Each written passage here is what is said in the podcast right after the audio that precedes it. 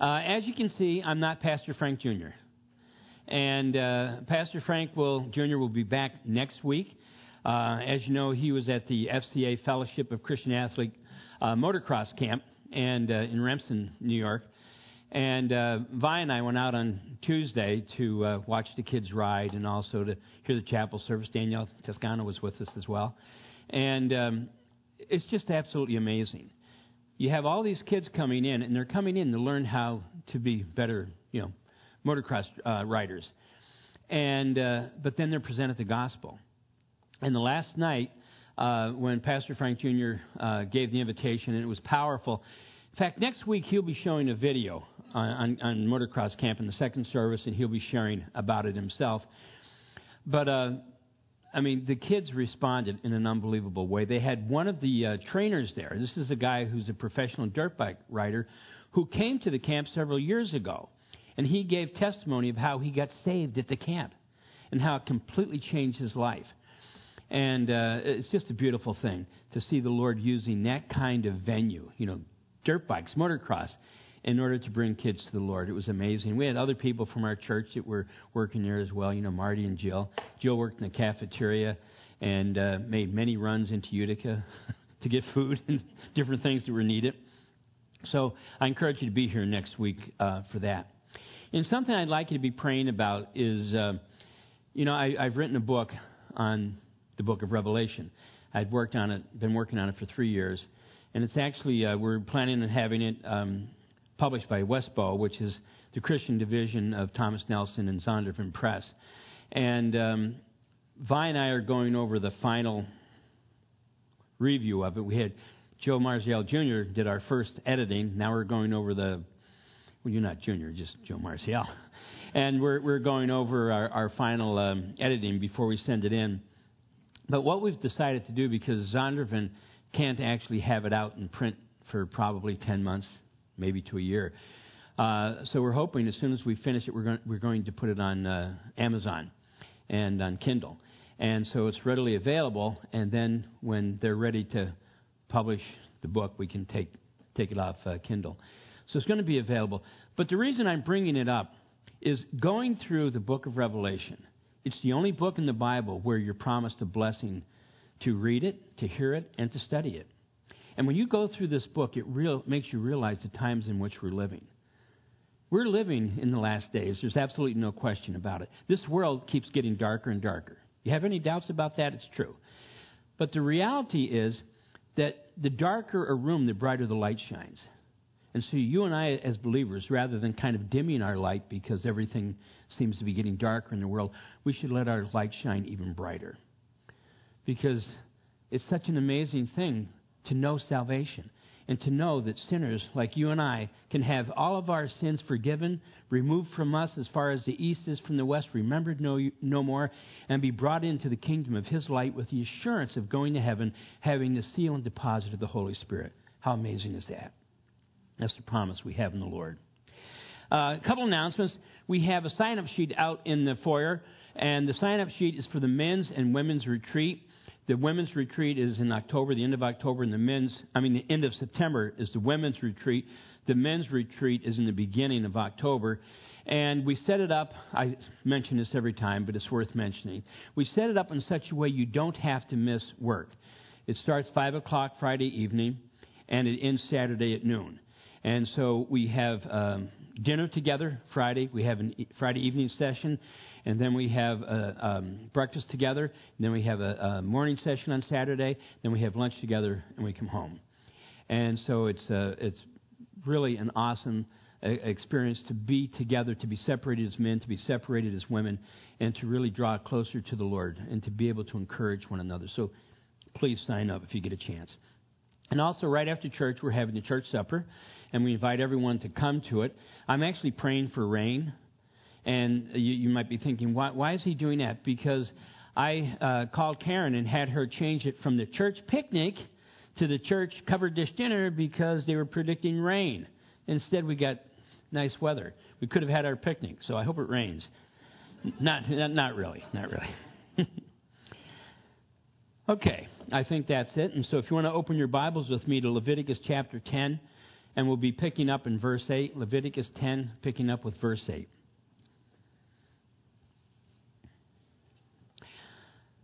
Father, we come before you in Jesus' name and we pray that you would use this portion of Scripture to speak to our hearts and to encourage our souls.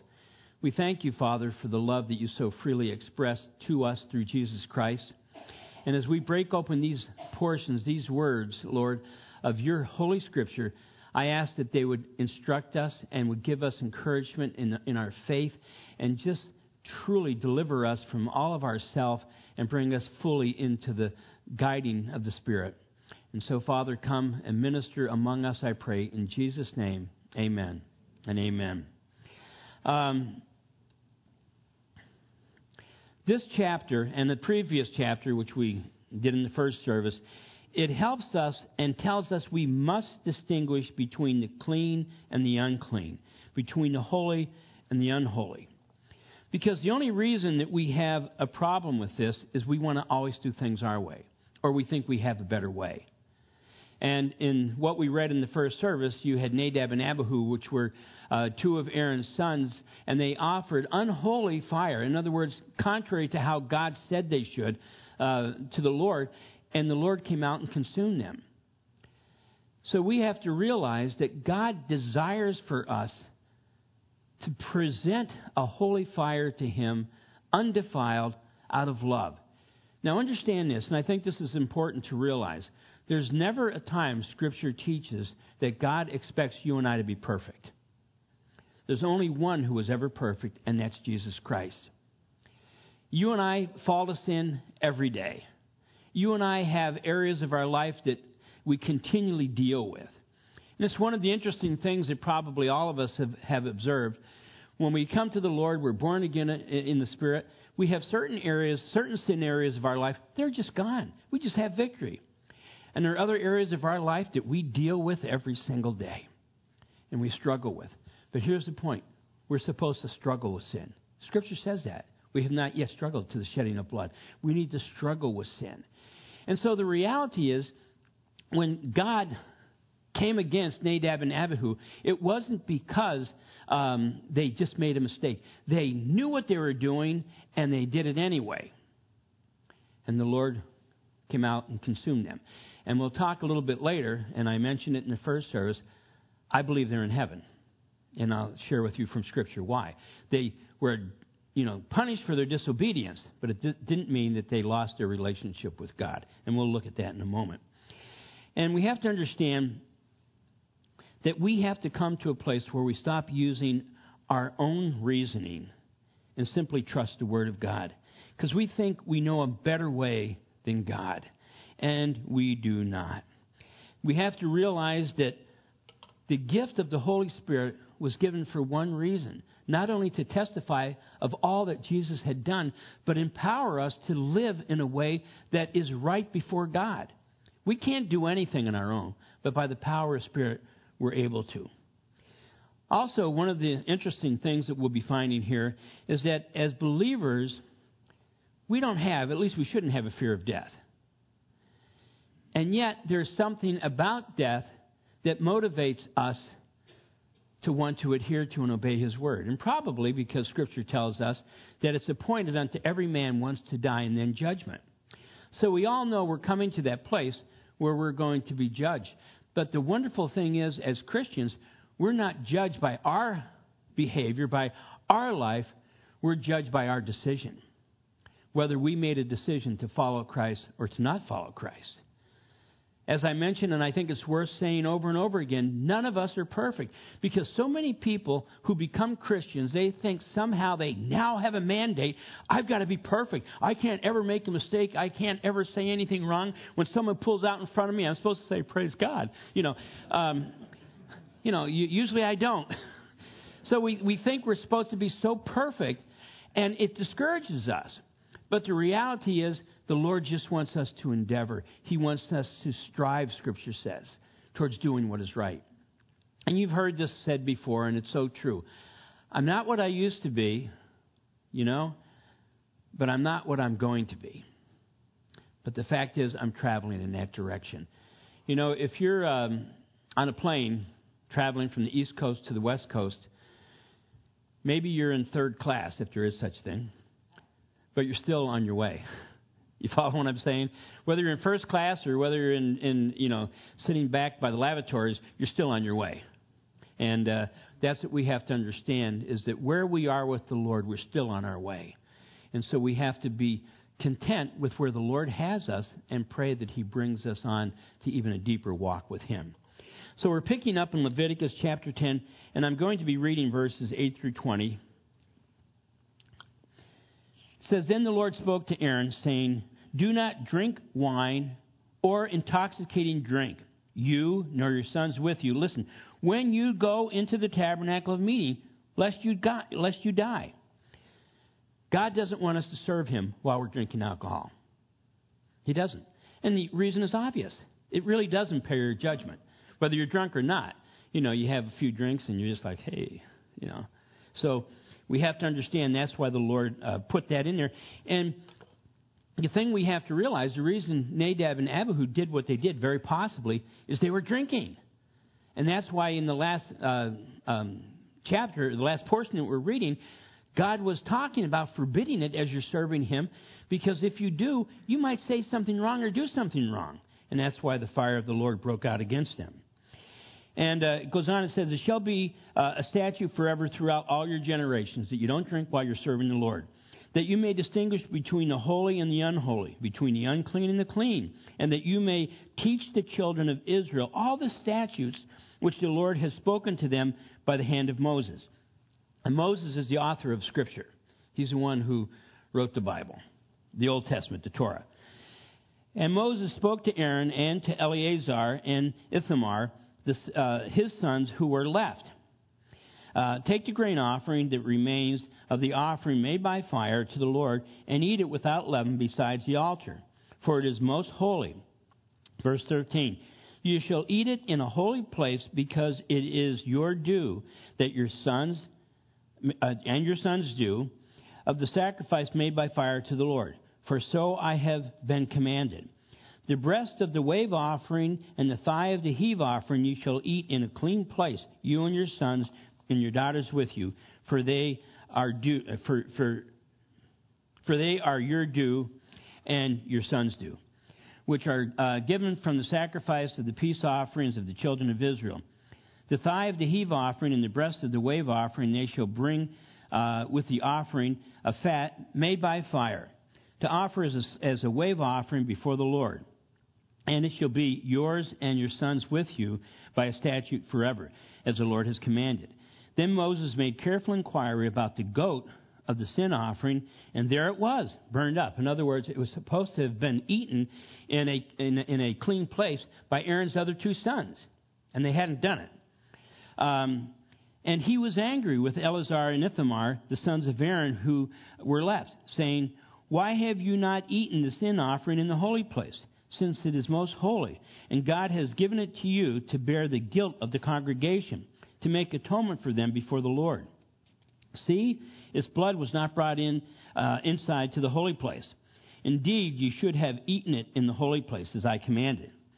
And Aaron said to Moses, Look, this day they have offered their sin offering and their burnt offering before the Lord, and such things have befallen me uh, and he goes on to say, If I had eaten the sin offering today, would it have been acceptable in the sight of, of the Lord?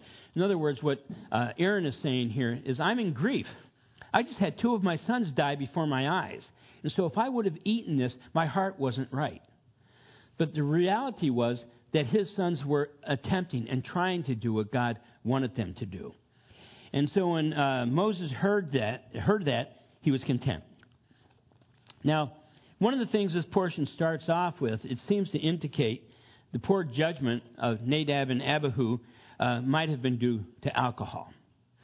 Scripture does not condemn, understand this, Scripture does not condemn drinking, but it does condemn drunkenness. You shall not be drunk.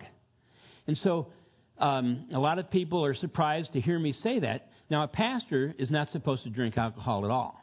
He's not to be given to wine at all. Deacons are not to be given too much wine, and that means they're not to get drunk. And the reason is because it can and it does impair your judgment. But even a little alcohol was forbidden while serving the Lord.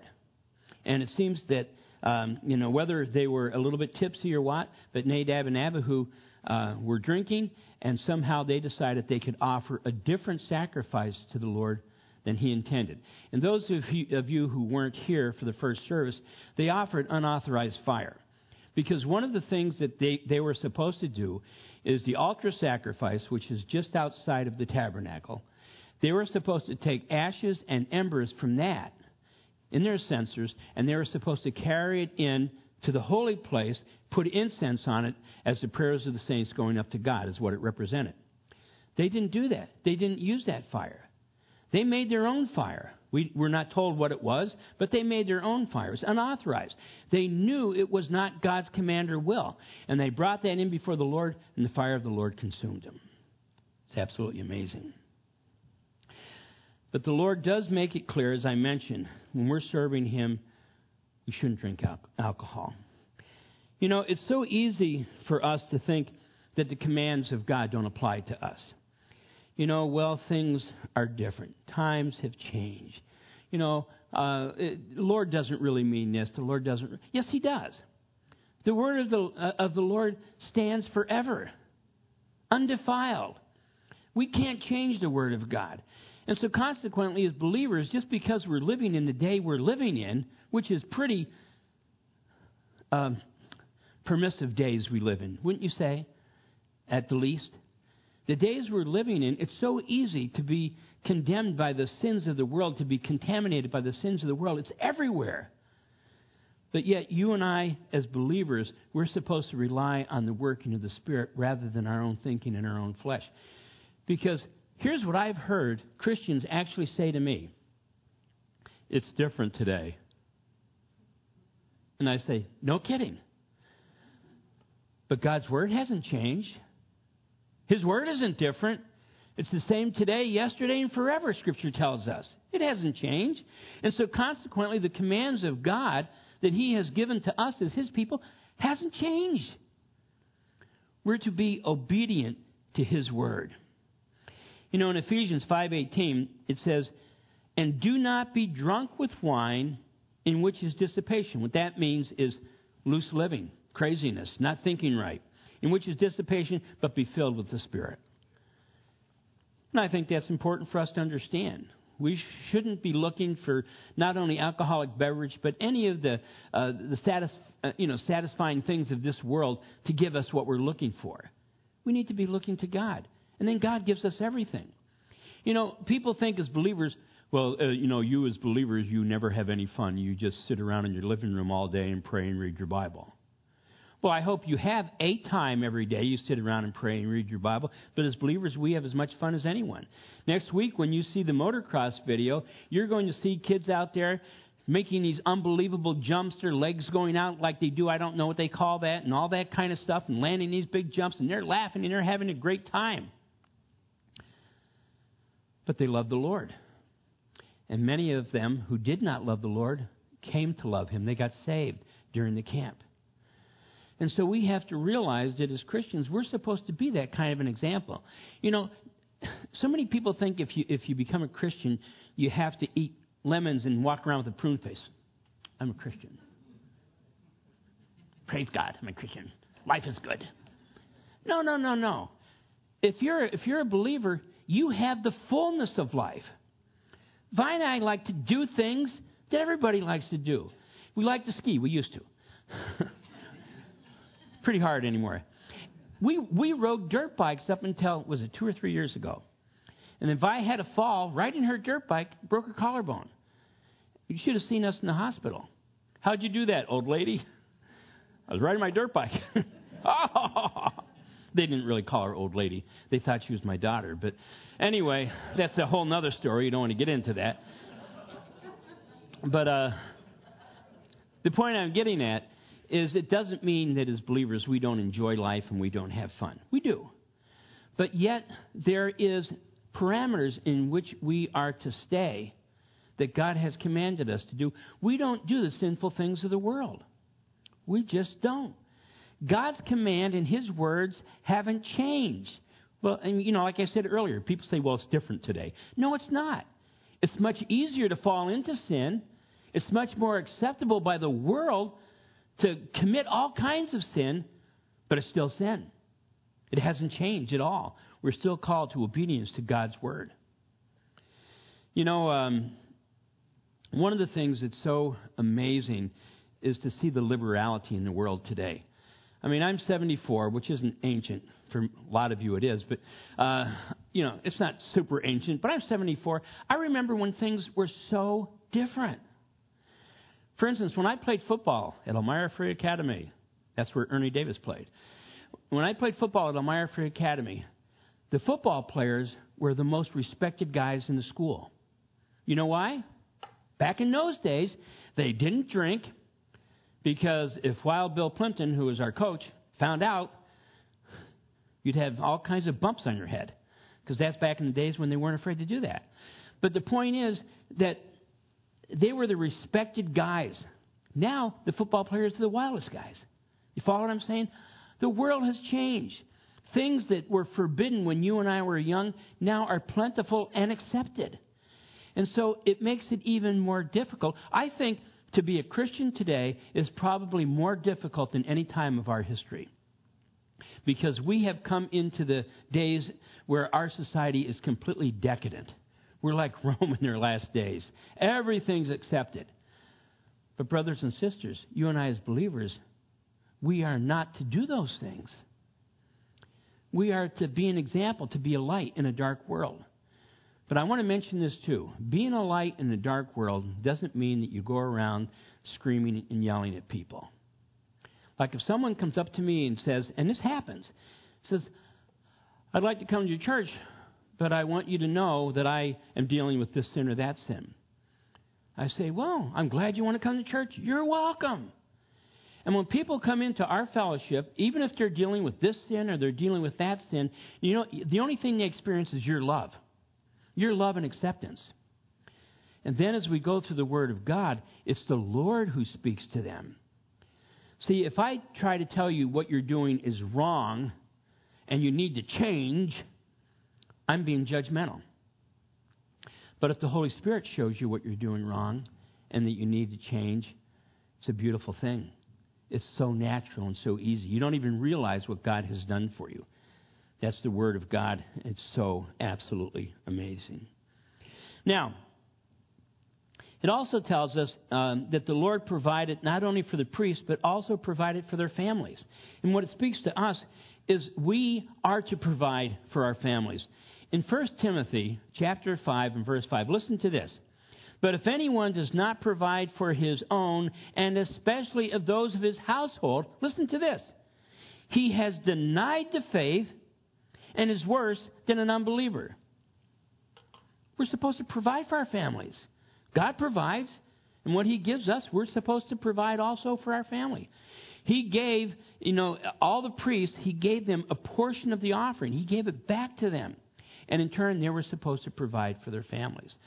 And you and I have a responsibility. And sometimes when we get to the age that Vi and I are, where we don't have children at home anymore, but we have grandchildren, we have just as much responsibility to be an example and in any way we possibly can to provide. That's the Word of God. Now, the question we have then in this reading this portion is um, we know Nadab and Abihu were consumed by fire from God when they were disobedient to Him. And we found out that these two sons of Aaron also disobeyed the Lord, but they weren't consumed. And we think, well, why is that? I don't, I don't understand it. What, was, what is the reason for it? The reason is that God knows the hearts. And there's a difference between those who disobey out of ignorance, or in this case, grief as well, and those who just willfully disobey the Lord. And um, Nadab and Abihu knew what they were doing. They offered profane, profane fire. They knew it. But we have to realize that as, as believers, we know what's right and we know what's wrong. We might stumble a little bit, we might make a mistake, and God understands that. He understands possibly our ignorance or our grief or whatever else we might be going through. And that's why He didn't consume these two sons of Aaron. Because there's a difference between willfully choosing to disobey the Lord and when we ignorantly you know, or, or just blindly disobey the Lord. Um, one of the things that I think about is you have those who say, and you might have heard this as well, you have those who say, it's different today. In fact, I was just talking to one of our ESM teachers, and uh, I was telling her when I was substituting, I used to have kids say that to me at the school. Well, you know, it's a lot different today. And I want to say to him, no kidding. Doesn't mean it's better, but it is a lot different. But the fact is, the Word of God doesn't change. You can't use that phrase, it's a lot different today, in relationship to the Word of God.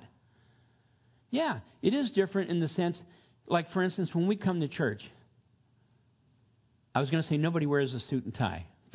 I have one. I, I, I, I mean, I, I'm old fashioned. I'm just old, you know and I wear a suit and tie for communion. It's just my, my deal. But you guys know, otherwise, I just wear a pair of slacks and a t shirt like anyone else. That has changed, but the heart of those coming to church have, hasn't changed. The heart of the believer hasn't changed. The desire to serve God hasn't changed. So we have to realize there's a difference between those things that have changed in the world that really make no difference and those things that we're allowing to change in our life and heart that do make a difference in our walk with the Lord. God knows the heart and He knows in, and the intent of the heart. He knows those who are really trying to obey His word and those who are just saying, I'm just going to do it my way. He knows that. And um, the point is that God is merciful. And like I mentioned in the first service, I believe that even Nadab and Abihu, even though the fire of God consumed them, I believe they're in heaven. And I was sharing 1 Corinthians uh, chapter 11. I'm only going to share, share verse 32 now. But when we are judged, listen, we are chastened by the Lord. In other words, when in our walk we're chastened by the Lord, we're judged and chastened by the Lord for things we've done wrong. Why? That we may not be condemned with the world. So, in other words, what that portion of Corinthians is telling us, there might be times that we're disciplined by the Lord. This was a great discipline, but we're disciplined by the Lord. But it's so we won't be condemned with the rest of the world in the last days. Those who are unbelievers, those whose names are not written in the Lamb's book of life. And so I believe that Nadab and Abihu went to be with the Lord. Just like Ananias and Sapphira, we talked about that. We talked about the fact that at the beginning of the sacrificial system, you had death of the prideful. And at the beginning of the church age, after the Holy Spirit was given, you had the death of the prideful. Ananias and Sapphira, out of pride, they wanted to pretend that they were doing this great thing for God, and they didn't. But I believe Ananias and Sapphira will also be in heaven for the same reason. I think it was the Lord just making a strong stand to show how serious He is about keeping His word. And so these lessons that we have learned is telling us that when it comes to God, it's always in His terms. God makes the rules, not us. Our only decision is to obey or not to obey. And hopefully our decision is to obey. With peace, we often forfeit. Remember that song, With Peace? We often, I don't try to sing. I can't carry a tune. You know, it's absolutely horrible. I, my, my son, Pastor Frank Jr., who's usually up here leading worship, he actually says, Dad, try not to sing so loud. he does. He says, You pull me and everyone around you out of tune and off key. So I won't even. But you know that song, What Peace We Often Forfeit. We don't carry everything to God in prayer. And to me, I think what peace we often forfeit because we're always trying to think of a better way. How easy it would be to simply trust the Word of God and believe it. How simple would that be? Wouldn't that be awesome? Well, here's the point we can. There's nothing to it. We have the Word of God to man, the Logos of God to man. You know, one of the things that was so interesting, people say, well, how do we know the Bible's true? I'm, I'm getting off track a little bit, but just to make a point, there is uh, a testing uh, concerning literature, and it's called Plato's dictum. And how Plato's dictum works is you take the most ancient manuscripts of any book, compare it to the most modern manuscripts of any book, and depending what changes there are, shows you how accurate the book is. It's called Plato's dictum. Well, when you take the Bible and you compare it with the most ancient manuscripts to the present day, there's virtually no changes at all. Plato's Dictum says it's the most accurate book that we have. When, I, when we were in Israel, we were in the, uh, um, the Museum of the Scroll, where they actually had the Dead Sea Scrolls that were found in the caves of Qumran. And they're there. There's a little hole in one of them. You can actually reach in and touch it. And, you know, it's in the Hebrew. It's the same as, as our Bible today. And so when you say, how do we know this is accurate? Because it's the most accurate book in the world. It's amazing. And so I really encourage you to study the Word and say, Lord, teach me from it. You know, and this brings us to communion. We have communion here once a month. The Bible says, as often as you eat this bread and drink this cup, do it in remembrance of me. And we have to realize that the whole reason we share in communion is to remember what Jesus Christ has done. Jesus Christ paid it all. All to him I owe. Sin had painted a crimson stain, but he's washed us white as snow. And what that hymn is telling us is this We all have sinned, for all have sinned and fall short of the glory of God. But the free gift of God is eternal life through Jesus Christ. So when we come before the Lord and we participate in this communion, what we're saying is, God, I know I'm a sinner. And I'm so thankful that I don't have to try to get to heaven in my own merit because I wouldn't get there. I'm so thankful that you did it all. You paid the whole price. And when we participate in this communion, we're taking the bread and we're recognizing that you gave your body to the whip, you gave your body to the nails, you gave your body to the spears. You took the punishment that we deserve. And then you hung on that cross like the Lamb of God, your blood was poured out as an offering for sin. And therefore, you didn't just cover my sin. In the Hebrew, that's called the kofar. That's the Old Testament where they just cover sin. You remove my sin as far as the east is from the west. I'm clean before you. And so when we take the communion, we're realizing all that Jesus has done, had done. And he said, Do this until you drink it anew with me in my Father's kingdom. The reality is, one day, and I think very soon, you and I are going to be with the Lord. Jesus Christ is coming back for his church, and we're going to share that communion in heaven that he personally will serve. It'll be absolutely amazing, absolutely fantastic. But until that day, we share in the communion of the Lord. It's a reminder of what God has done for us. So if I could have my brothers come forward. You know, I love at the beginning when he was meeting uh, with his disciples, it would have been the Seder dinner in the upper room. He took unleavened bread Leaven represents sin. Unleavened means there's no sin. He took the unleavened bread and he broke it. He did that as an example to them, saying, Look, my body's broken for you. How awesome is that? How often would anyone give their life for you? But Jesus did. And so let's pass out the elements, and then we will share our communion together. Thanks to the sacrifice of Jesus Christ, we have no fear of death. We have no fear of death.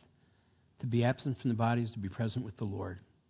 Our sins have been atoned for, they've been cleansed, they've been washed away. We are as white as snow by the blood of the Lamb.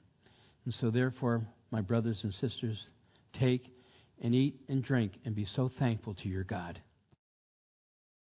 The sacrament that we call communion, for what it testifies to our heart about you, about all that you've done, all you're going to do. And we long for that day, long for that day when we'll be with you forever. Now, Lord, I pray that you would bless this sacrament to our soul and spirit's nourishment. And I pray in Jesus' name, amen and amen. God bless you, my friends.